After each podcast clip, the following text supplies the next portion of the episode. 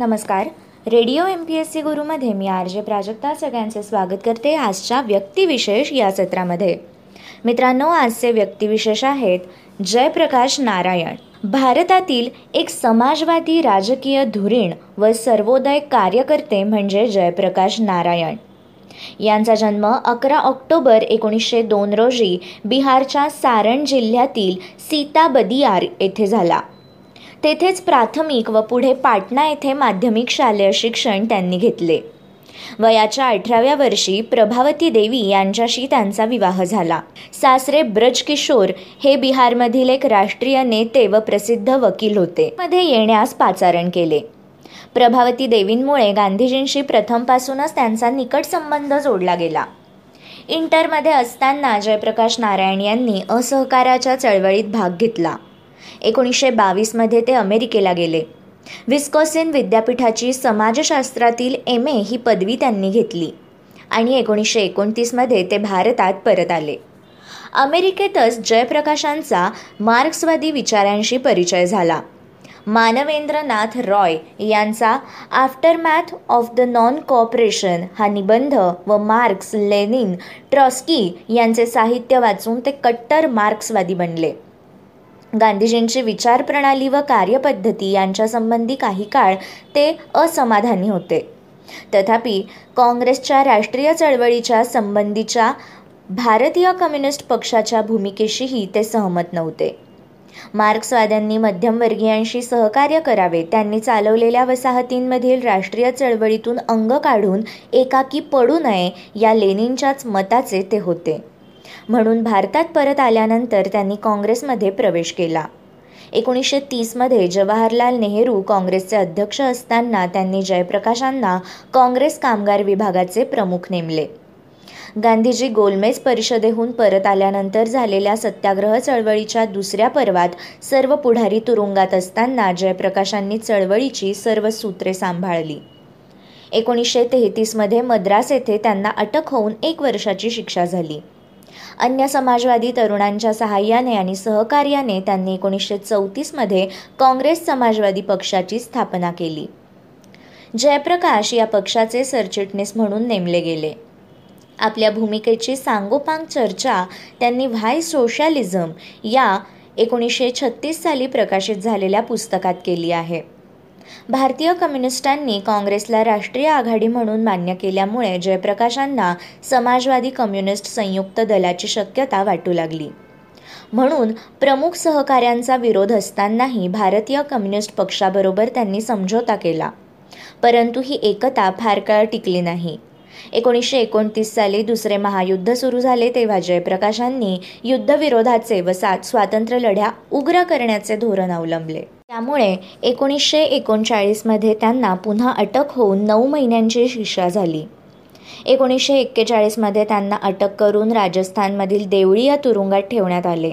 तेथे राजबंद्यांवरील अन्यायाविरुद्ध एकतीस दिवसांत पोषण करून सरकारला आपल्या मागण्या मान्य करण्यास त्यांनी भाग पाडले. एकोणीसशे बेचाळीसच्या सुरुवातीस त्यांना बिहारमधील हजारीबाग तुरुंगात हलवण्यात आले. यावेळी बाहेर छोडो भारत हे आनंद आंदोलन सुरू झाले होते. त्यात भाग घेण्यासाठी आठ नोव्हेंबरला अत्यंत साहसपूर्ण रीतीने तुरुंगाच्या भिंतीवरून उडी मारून ते फरारी झाले व भूमिगत संघटनेचे नेतृत्व करू लागले. त्यांनी गमिनी तंत्राने लढणारे आझाद दस्ते संघटित केले. त्यांच्या नेपाळमधील हालचालींचा सुगावा लागल्यामुळे त्यांना ले नेपाळी पोलीस ब्रिटिश हद्दीत नेत असताना आझाद दस्त्यांच्या सैनिकांनी अचानक हल्ला करून नेपाळी पोलिसांच्या हातून त्यांची सुटका केली. यानंतर जयप्रकाश भारतात परत येऊन भूमिकत राहून कार्य करू लागले. त्यावेळी सरकारने त्यांना पकडून देणाऱ्यास दहा हजार रुपयांचे इनाम जाहीर केले. सतरा सप्टेंबर एकोणीसशे त्रेचाळीस रोजी अमृतसर रेल्वे स्थानकावर त्यांना पकडण्यात आले व तेथून एकोणीसशे शेहेचाळीस साली त्यांची सुटका झाली. त्यानंतर त्यांनी टुवर्ड स्ट्रगल हे एकोणीसशे शेहेचाळीस साली पुस्तक प्रसिद्ध करून राष्ट्रीय चळवळीची कारणीमीमांसा केली. ब्रिटिश सरकारने सुरू केलेल्या वाटाघाटींना ब्रिटिश सरकारने नेमलेल्या संविधान परिषदेला तसेच देशाच्या फाळणीला जयप्रकाशांचा विरोध होता. अखेर महात्मा गांधींच्या हत्येनंतर काँग्रेसमध्ये राहून समाजवादी समाजरचनेचे ध्येय साध्य होणार नाही म्हणून त्यांनी एकोणीसशे अठ्ठेचाळीसमध्ये अन्य सहकाऱ्यांच्या मदतीने स्वतंत्र समाजवादी पक्षाची स्थापना करून काँग्रेसला पर्यायी पक्ष निर्माण केला. पक्षाने नैतिक मूल्यांना सर्वोच्च स्थान द्यावे साधन शुचितेचे महत्त्व मानावे. सत्ता धारण करणाऱ्यांपेक्षा सेवा करणाऱ्यांची प्रतिष्ठा अधिक मानावी असे आपल्या कार्यकर्त्यांना जयप्रकाश यांनी आवाहन केले. त्यांची भूमिका लोकशाही समाजवाद्यांची झाली होती. हिंसेपेक्षा गांधीप्रणित सत्याग्रह तंत्राचा समाजवाद्यांनी अवलंब करावा ही त्यांची विचारसरणी पक्षाने स्वीकारली. पक्षाचे पहिले सरचिटणीस म्हणून त्यांचीच निवड झाली. जयप्रकाश नारायण यांनी कामगार व किसन संघटनेकडे एकोणीसशे अठ्ठेचाळीस ते एकोणीसशे पन्नासच्या दरम्यान विशेष लक्ष दिले. हिंद मजदूर सभा हिंद किसान पंचायत संघटना त्यांच्याच प्रयत्नांनी स्थापन झाल्या. अखिल भारतीय रेल्वे कामगार संघ अखिल भारतीय टपाल व तार खाते संघ अखिल भारतीय संरक्षण कामगार संघ यांचेही ते अध्यक्ष होते. एकोणीसशे बावन्नमध्ये त्यांनी आचार्य कृपलानी यांना कृषक मजदूर प्रजापक्ष व समाजवादी पक्ष यांचे विलिनीकरण घडवून आणण्यात पुढाकार घेतला. या विलिनीकरणातून अस्तित्वात आलेल्या प्रजा समाजवादी पक्षाचे तेच पहिले सरचिटणीस झाले. एकोणीसशे बावन्नच्या पहिल्या सार्वत्रिक निवडणुकीत प्रजा समाजवादी पक्षाचा पराभव झाला. त्याच सुमारास टपाल व तार खात्यातील कामगार संपाच्या बाबतीत संबंधित खात्याच्या मंत्र्यांनी दिलेल्या तोंडी आश्वासनांवर भिस्त ठेवून त्यांनी संप मागे घेतला. आश्वासन मात्र पुरे करण्यात न आल्यामुळे अस्वस्थ होऊन जयप्रकाश यांनी पुण्यात आत्मशुद्धीसाठी तीन आठवड्यांचे उपोषण केले. यावेळी केलेल्या विचारमंथनातून त्यांची नवी वैचारिक भूमिका तयार झाली. तत्वप्रणाली म्हणून त्यांनी आता जाहीररित्या मार्क्सवादाचा त्याग केला. मार्क्सच्या ऐतिहासिक भौतिकवादात माणसाने सदाचारी का असावे याला उत्तर मिळत नाही असे त्यांचे मत झाले. भौतिक गरजांची परिसीमा आणि समाजवाद पक्षीय राजनीती सत्तेचे विकेंद्रीकरण मानव समाजामध्ये राजसत्तेचे स्थान जनतेचा समाजवाद विरुद्ध शासकीय समाजवाद भावी समाजवादाचे रूप इत्यादी प्रश्नांबाबत त्यांनी बराच उहापोह केला. एकोणीसशे त्रेपन्नमध्ये नेहरूंनी जयप्रकाश यांना वाटाघाटीला बोलावले. जयप्रकाशांनी आपला पक्ष बरखास्त न करता मंत्रिमंडळात येऊन सहकार्य करावे अशी नेहरूंची सूचना होती परंतु किमान कार्यक्रमावर एकमत झाल्याशिवाय अशा प्रकारचे सहकार्य अशक्य आहे अशी जयप्रकाश यांनी भूमिका घेतली. ती नेहरूंना मान्य न झाल्यामुळे वाटाघाटी अयशस्वी झाल्या. त्या वर्षी रंगून येथे झालेल्या आशियाई समाजवादी परिषदेत भारतीय प्रतिनिधी मंडळाचे त्यांनी नेतृत्व केले. आशियाई क्रांती ही किसान क्रांती असली पाहिजे व ही लोकक्रांती अहिंसक मार्गाने करणे इष्ट आहे असे विचार त्यांनी परिषदेपुढे मांडले. त्यांनी एकोणीसशे त्रेपन्न नंतर विनोबाजींच्या भूदान आंदोलनात भाग घेण्यास सुरुवात केली.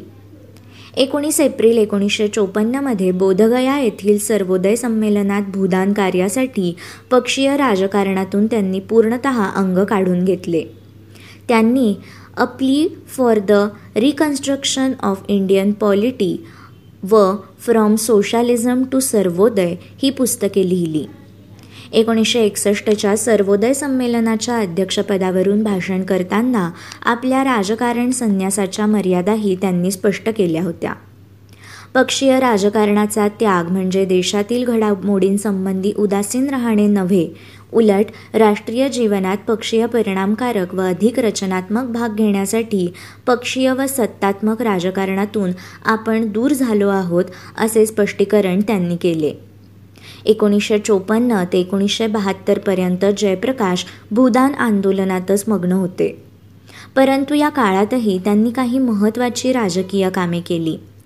एकोणीसशे साठमध्ये नवी दिल्ली येथे त्यांनी बेटच्या प्रश्नांबद्दल आफ्रो आशियाई परिषद भरवली. एकोणीसशे बासष्टमध्ये पाकिस्तानबरोबर पुन्हा स्नेहसंबंध निर्माण व्हावा या उद्देशाने पाकिस्तान रिकन्सिलिएशन ग्रुप स्थापन केला. नागालँडमध्ये शांतता स्थापन करण्यासाठी भारत सरकारने नेमलेल्या शांतता मंडळाचे ते सदस्य होते. जयप्रकाशांच्या प्रयत्नाने एकोणीसशे चौसष्टमध्ये भारत सरकार व नागा बंडखोर पुढारी यात युद्धविराम तहावर सह्या झाल्या. एकोणीसशे पासष्टमध्ये त्यांना शांतता कार्याबद्दल रेमन मॅग्सेसे आंतरराष्ट्रीय पुरस्कार मिळाला. एकोणीसशे सत्तरमध्ये त्यांनी बिहारच्या मुझफ्फरपूर जिल्ह्यात दौरा काढून तेथील नक्षलवाद्यांचे हृदय परिवर्तन करण्याचा प्रयत्न केला. एकोणीसशे एकाहत्तरमध्ये त्यांनी बांगलादेशामधील परिस्थिती जगापुढे मांडण्यासाठी जागतिक दौरा केला आणि त्या वर्षी नोव्हेंबर महिन्यात आंतरराष्ट्रीय परिषद नवी दिल्ली येथे भरवली. मे एकोणीसशे बहात्तरमध्ये मध्य प्रदेशातील दोनशे सदुसष्ट अट्टल दरोडेखोरांनी जयप्रकाश यांच्या विनंतीवरून भारत सरकार व मध्य प्रदेश सरकार यांच्यापुढे शरणागती पत्करली. जयप्रकाशांनी संशोधन कार्य करणाऱ्या संस्थाही या काळात स्थापन केल्या. Association for voluntary agencies for rural development Gandhian institute of studies आणि अखिल भारतीय पंचायत परिषद या संस्थांचे ते अध्यक्ष किंवा मानसेवी संचालक होते.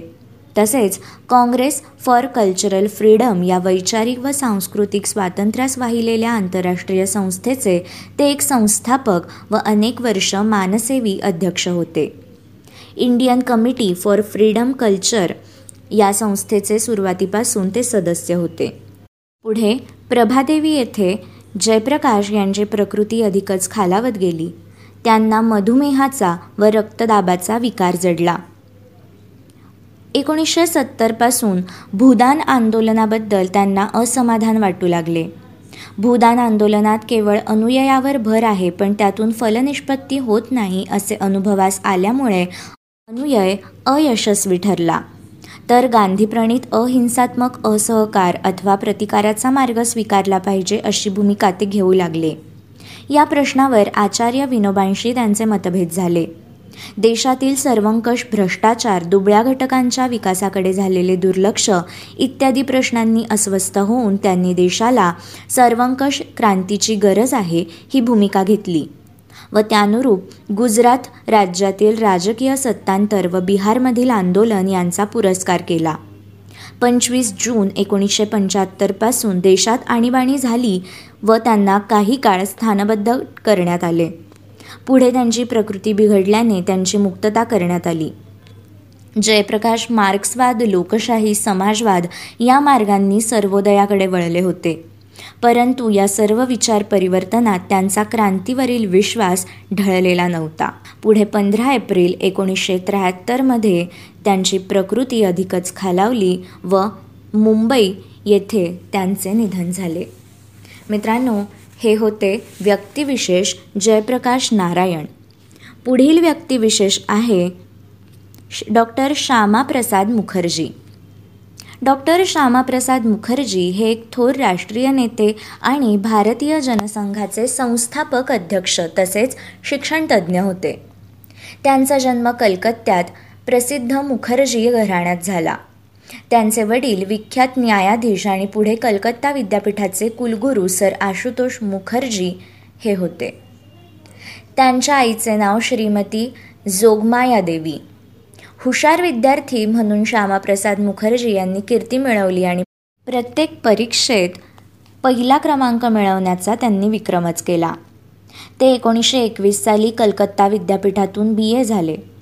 विद्यार्थी दशेतच त्यांचा विवाह श्रीमती सुधा देवी या मुलीशी झाला. त्यांना दोन मुले व दोन मुली झाल्या. लग्नानंतर त्यांच्या वडिलांचे निधन पुढच्याच वर्षी झाले तेव्हा त्यांची कलकत्ता विद्यापीठाच्या सिनेटवर निवड झाली होती.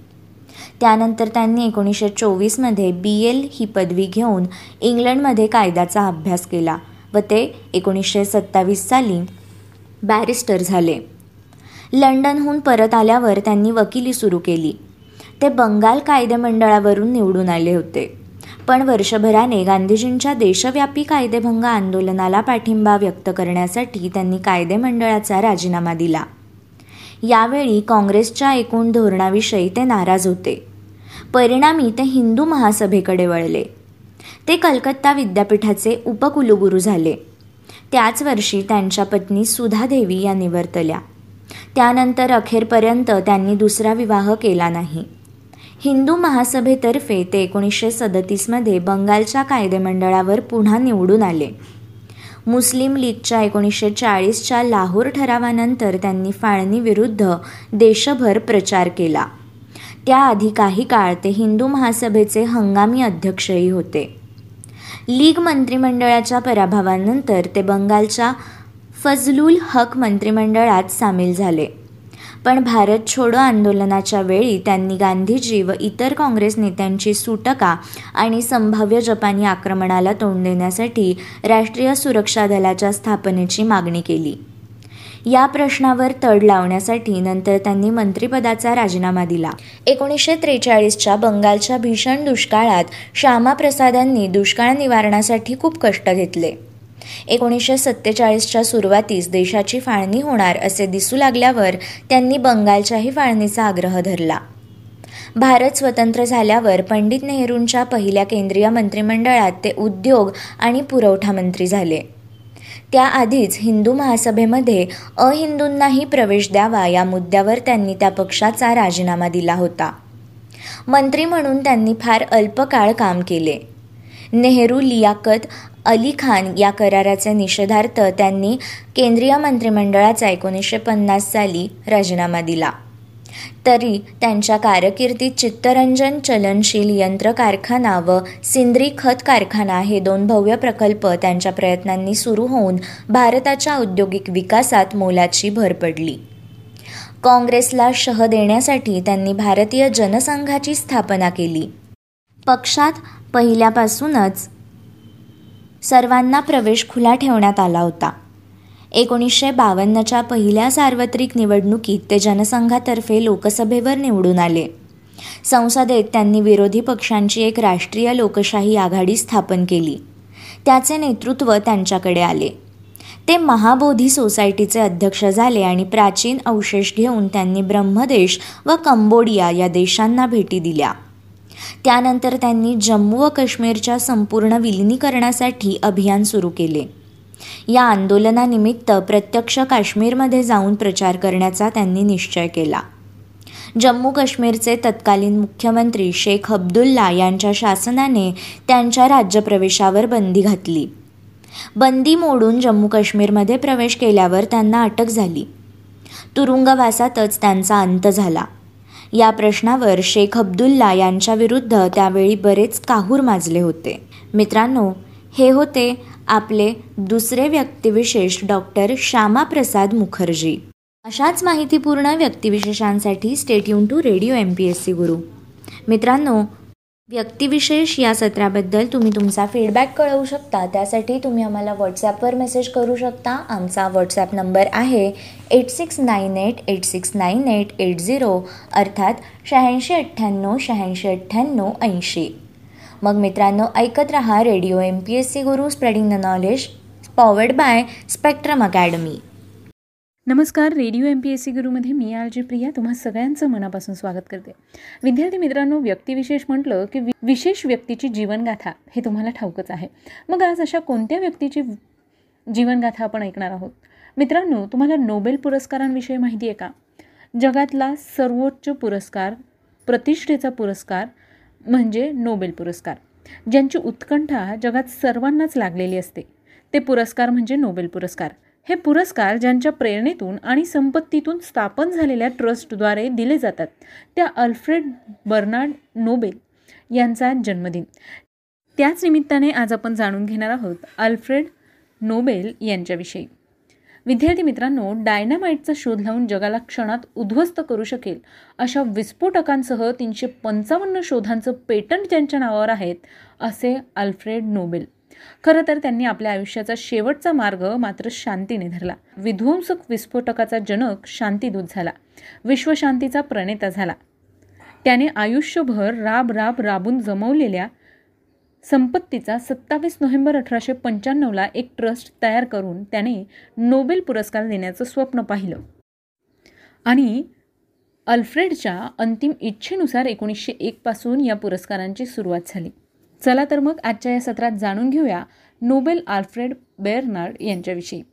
स्वीडिश अभियंते स्फोटकांचे संशोधक उद्योगपती व प्रख्यात नोबेल पारितोषिकांचे प्रणेते. त्यांनी डायनामाईट व इतर शक्तिमान स्फोटक पदार्थ शोधून काढले. त्यांचा जन्म स्टॉकहोम स्वीडन या ठिकाणी एकवीस ऑक्टोबर अठराशे तेहतीस रोजी झाला. तेथे अठराशे एक्केचाळीस ते बेचाळीसच्या दरम्यान ते प्रथम शाळेत गेले पण नंतर त्यांचं शिक्षण खाजगी शिक्षकांकरवीत झालं. त्यांनी पॅरिसमध्ये एक वर्ष अठराशे पन्नासमध्ये रसायनशास्त्राचा म्हणजे केमिस्ट्रीचा अभ्यास केला. नंतर अमेरिकेत जॉन एरिक्सन यांच्या हाताखाली त्यांनी यांत्रिक अभियांत्रिकेचे शिक्षण घेतलं. नोबेल यांना स्वीडिश रशियन फ्रेंच इंग्रजी व जर्मन या भाषा चांगल्याच अवगत होत्या. अमेरिकेहून परतल्यानंतर ते प्रथम वडिलांच्या रशियातील सेंट पीटर्सबर्ग येथील कारखान्यात काम करू लागले. पण लवकरच हा कारखाना बंद पडला आणि ते स्वीडनला परतले. या कारखान्यात त्यांनी स्फोटक द्रव्यांचा विशेषतः नायट्रोग्लिसराईनचा अभ्यास केला. नायट्रोग्लिसरीनचे मोठ्या प्रमाणावर उत्पादन करण्यासाठी त्यांनी एक कारखाना उभारला. पण या कारखान्यात अठराशे चौसष्ट साली भयंकर स्फोट होऊन त्यात त्यांचा धाकटा भाऊ मरण पावला. तसेच नायट्रोग्लिसरीन घेऊन जाणारे एक जहाज स्फोटाने नाश पावले. त्यामुळे या कारखान्यांवर बंदी आली. म्हणून त्यांनी सरोवरात नांगरलेल्या जहाजावर हाताळण्यास सुरक्षित अशी स्फोटके बनवण्याचे प्रयोग चालू केले. त्यातूनच डायनामाइट या प्रसिद्ध स्फोटकाचा शोध लागला. आज ते डायनामाइटचे जनक म्हणून ओळखले जातात. किझेलगूर या सचित्र मृतिकेत नायट्रोग्लिसरीन शोषित करून त्यापासून डायनामाइट बनवतात. हे हाताळण्यास सुरक्षित असते. या शोधाचे ब्रिटनमध्ये एकस्व म्हणजेच पेटंट अठराशे सदुसष्टमध्ये व अमेरिकेत अठराशे अडुसष्टमध्ये त्यांनी मिळवले. त्यानंतर नायट्रोसेल्युलोज म्हणजेच गन कॉटन व नायट्रोग्लिसरीन यांचा कलील विद्राव कलिले बनवून त्यापासून उत्स्फोटक म्हणजेच ब्लास्टिंग जिलेटिन व गॅलिनाईट हे एक आदर्श स्फोटक द्रव्य त्यांनी अठराशे पंच्याहत्तरमध्ये बनवलं. ते कॉर्डॉईट या स्फोटकाचे पूर्वद्रव्य होतं. याचं पेटंट त्यांनी अठराशे शहात्तरमध्ये मिळवलं. त्यानंतर बॅलेस्टाईट या धूर न होणाऱ्या स्फोटकाचा शोध त्यांनी लावला आणि त्याचं पेटंट देखील अठराशे अठ्ठ्याऐंशीमध्ये मिळवलं. डायनामाईटपेक्षा जास्त शक्तिमान होतं. जी स्फोटके केवळ पेटवल्याने उडत नाहीत त्यांचा स्फोट घडविण्यासाठी उपयोगी पडतील अशा विस्फोटकांचा म्हणजेच डेटोनेटरांचा शोध देखील त्यांनी लावला. तोही स्फोटकांच्या शोधा इतकाच महत्त्वाचा आहे. नोबेल यांनी शोधून काढलेली विस्फोटके तसेच डायनामाईट व उत्स्फोटक जिलेटिन यामुळे खाणकामाच्या उद्योगात फार मोठी क्रांती घडून आली. याशिवाय विद्युत रसायनशास्त्र प्रकाशकी धातुविज्ञान इत्यादी क्षेत्रातही उपयोगी पडेल असे काही संशोधन त्यांनी केले. त्यांनी सुमारे तीनशे पंचावन्न पेटंट मिळवले. अनेक देशात काढलेले स्फोटकांचे कारखाने आणि बाकू तेल क्षेत्राचा व्यवहार यापासून त्यांना अमाप संपत्ती मिळाली. विधायक कार्यासाठी ज्यांचा उपयोग व्हावा अशा शोधांचा दुरुपयोग विनाशक कामासाठी केला जातो हे पाहून त्यांना फार वाईट वाटलं. बहुधा यामुळेच त्यांनी आपल्या संपत्तीचा विनियोग भौतिकी रसायनशास्त्र शरीरक्रियाविज्ञान व वैद्यक साहित्य आणि शांतता यांच्याशी संबंधित अशा मौलिक आणि मानवी हित संवर्धक कार्यासाठी पारितोषिके देण्याकरता व्हावा अशी व्यवस्था मृत्यूपत्रात करून ठेवली. अल्फ्रेड नोबेल हे खरं कवितासुद्धा न रचत असत आणि नाटकंसुद्धा लिहित असत. साहित्य रसायनशास्त्र आणि भौतिकशास्त्रात त्यांना रस होताच. याचबरोबर सामाजिक आणि शांततेशी संबंधित घडामोडींमध्ये नोबेल यांना रस होता आणि त्यांची मतं त्या काळासाठी प्रागतिक होती. नोबेल यांनी आपल्या मृत्यूपत्राद्वारे तब्बल सव्वीस पूर्णांक पाच कोटी डॉलर्सची संपत्ती जागतिक पातळीवरचे पुरस्कार स्थापन करण्यासाठी दान केली. त्यांनी त्यांची बहुतांश संपत्ती या पुरस्कारांसाठी दिल्याने त्यांच्या कुटुंबियांचा तेव्हा नोबेल पुरस्कारांना विरोध होता. त्यांच्या मृत्यूच्या तब्बल पाच वर्षांनी एकोणीसशे एकमध्ये पहिल्यांदा नोबेल पुरस्कार देण्यात आले. रेडक्रॉसच्या हेनरी डनिंट यांना पहिलं नोबेल मिळालं. भौतिकशास्त्र रसायनशास्त्र वैद्यकशास्त्र साहित्य आणि शांतता या क्षेत्रातील कामगिरीसाठी नोबेल पुरस्कार देण्यात येतात. या सगळ्या क्षेत्रांमध्ये आल्फ्रेड नोबेल यांना प्रचंड रस होता. आधीच्या बारा महिन्यांमध्ये ज्यांनी मानवजातीसाठी अतिशय महत्त्वाचं काम केलेलं आहे अशांचा सन्मान या पुरस्काराने करण्यात येतो. नोबेल यांनी त्यांच्या मृत्यूपत्रात लिहिलं आहे prizes to those who during the preceding year have conferred the greatest benefit to humankind म्हणजेच आधीच्या वर्षभरात मानवजातीसाठी महत्त्वाचं ठरणारं काम करणाऱ्यांना हे पुरस्कार देण्यात यावे. या पुरस्कारांमध्ये स्वीडनच्या सेंट्रल बँकेने एकोणीसशे अडुसष्टमध्ये अर्थशास्त्राच्या पुरस्काराची देखील भर टाकली. पण याला नोबेल पुरस्कार म्हटलं जात नाही. अल्फ्रेड नोबेल यांच्या स्मरणार्थ हा पुरस्कार दिला जातो. मग मित्रांनो सगळ्यात महत्त्वाचं म्हणजे अल्फ्रेड नोबेल यांचं दहा डिसेंबर अठराशे शहाण्णव रोजी निधन झालं. आणि म्हणूनच दहा डिसेंबर रोजीच हे पुरस्कार जाहीर सगळ्यात महत्त्वाचं म्हणजे ज्या क्षेत्रांमध्ये हे पुरस्कार दिले जातात त्या नोबेल विजेत्यांची निवड कशी केली जाते? तर दरवर्षी प्रत्यक्ष क्षेत्रासाठी विजेत्यांची निवड विविध संस्थांद्वारे केली जाते. सहापैकी पाच पुरस्कार विजेत्यांची निवड स्वीडनमध्ये केली जाते तर नोबेल शांतता पुरस्कार विजेत्याची निवड नॉर्वेमध्ये केली जाते. शिक्षणतज्ज्ञ विद्यापीठांचे प्राध्यापक वैज्ञानिक पूर्वीचे विजेते आणि इतर मिळून नामांकन म्हणजेच नॉमिनेशन्स दाखल करतात आणि त्यानंतर त्यातून काही नावं शॉर्टलिस्ट केली जातात. पुरस्कारासाठी विचार करण्यात येत असलेल्या व्यक्तींची यादी नोबेल फाउंडेशनच्या नियमानुसार पुढची पन्नास वर्ष प्रसिद्ध केली जाऊ शकत नाही. पुरस्कार विजेत्यांना लॉरिएट्स असं म्हटलं जातं. प्राचीन ग्रीसमध्ये विजेत्यांना बेल लॉरियल यांच्या पानांनी गुंफलेली डोक्यावर अडकवायची रीत किंवा शिरफेस दिला जाईल त्यावरून लॉरिएट्स हा शब्द आलेला आहे. नोबेल फाउंडेशनच्या नियमानुसार प्रत्येक क्षेत्रात जास्तीत जास्त तीन विजेत्यांची निवड एकाच वर्षी केली जाऊ शकते. अशीही काही वर्ष होती ज्यावेळी हे पुरस्कार देण्यात आले नाही. पहिल्या आणि दुसऱ्या जागतिक महायुद्धादरम्यान हे पुरस्कार देण्यात आले नव्हते. यासोबतच नोबेल फाउंडेशनच्या नियमांनुसार जर एखाद्या वर्षी एखाद्या क्षेत्रात कोणीच जर पुरस्कारासाठी पात्र नसेल तर पुरस्कार दिला जात नाही. आणि त्या बक्षिसाचा निधी पुढच्या वर्षासाठी राखून ठेवला जातो. इथिओपियाचे पंतप्रधान ॲबी अहमद यांना दोन हजार एकोणीससाठीचा शांतता पुरस्कार देण्यात आला होता. त्यांनी पुढाकार घेत इथिओपियाच्या एरिट्रियासोबतचा वीस वर्षांपासूनचा लष्करी तिढा सोडवला होता.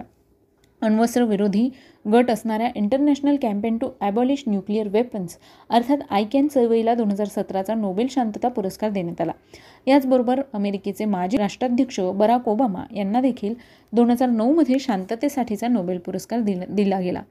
आंतरराष्ट्रीय संबंध सुधारण्यासाठी आणि लोकांमधील सहकार्य भावना वाढवण्यासाठी त्यांनी केलेल्या प्रयत्नांबद्दल त्यांना हा पुरस्कार दिला गेला. विद्यार्थी मित्रांनो नोबेल पुरस्कारांचे हे प्रसिद्ध विजेते आहेत. याचबरोबर भारतातील मदर टेरेसा यांना एकोणीसशे एकोणऐंशी सालचा नोबेल पुरस्कार दिला गेला होता. तर रवींद्रनाथ टागोर यांनासुद्धा एकोणीसशे तेरा सालचा साहित्यासाठीचा नोबेल पुरस्कार देण्यात आला होता.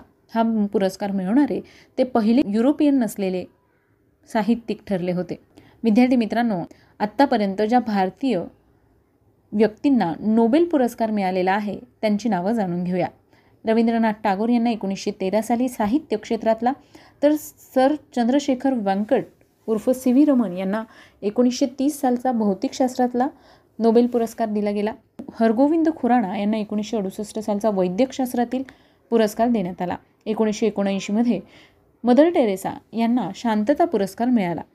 एकोणीसशे त्र्याऐंशीमध्ये सुब्रमण्यम चंद्रशेखर यांना भौतिकशास्त्राचा एकोणीसशे अडुसष्टमध्ये अर्थशास्त्रासाठी अमर्त्य सेन यांना.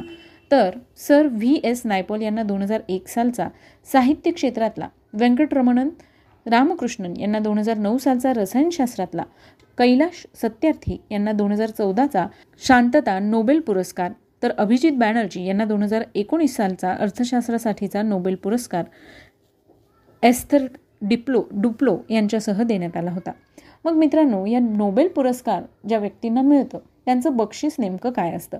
तर प्रत्येक नोबेल लॉरिएट म्हणजेच पुरस्कार विजेत्याला तीन गोष्टी मिळतात. नोबेल डिप्लोमा हा प्रत्येक डिप्लोमा म्हणजे मानपत्र. कलाकुसरीचं सर्वोत्तम उदाहरण असं. यासोबतच पुरस्कार विजेत्यांना नोबेल पदक दिलं जातं. प्रत्येक क्षेत्रानुसार याचं डिझाईन वेगळं असतं. शांततेसाठीच्या नोबेल पुरस्कारावर आल्फ्रेड नोबेल यांचं चित्र इतर पदकांपेक्षा थोडं वेगळं असतं. मानपत्र आणि पदक यासोबत विजेत्याला नव्वद लाख स्वीडिश क्रोणा म्हणजे सध्याच्या दरानुसार सुमारे सात कोटी पासष्ट लाख रुपयांचं बक्षीस दिलं जातं. एका क्षेत्रात जर एकापेक्षा जास्त विजेते असतील तर हा निधी विभागून दिला जातो. पुरस्कार विजेत्यांना लेक्चर दिल्यानंतर त्यांना हा निधी मिळतो. अल्फ्रेड नोबेल यांच्या स्मृतिदिनी दहा डिसेंबरला पुरस्कार सोहळा स्टॉकहोम आणि ओसले या ठिकाणी पार पडतो. मित्रांनो या अल्फ्रेड नोबेल यांचा जन्मदिन. त्याच निमित्ताने त्यांना विनम्र अभिवादन. तुम्हाला ही माहिती कशी वाटली ते आम्हाला नक्की कळवा. त्यासाठी आमचा व्हॉट्सअप क्रमांक आहे शहाऐंशी अठ्ठ्याण्णव शहाऐंशी अठ्ठ्याण्णव ऐंशी. म्हणजेच eight six nine eight eight six nine eight eight zero चला तर मग मित्रांनो मी आलजे प्रिया. तुम्हा सगळ्यांची रजा घेते. पुन्हा भेटूया उद्याच्या व्यक्तिविशेष सत्रात एका विशेष आणि नवीन व्यक्तीची माहिती घेऊन. तोपर्यंत काळजी घ्या सुरक्षित राहा आणि अर्थातच ऐकत राहा तुमचा लाडका चालता फिरता internet radio radio M P S C Guru stay युन to radio M P S C Guru spreading the knowledge powered by Spectrum academy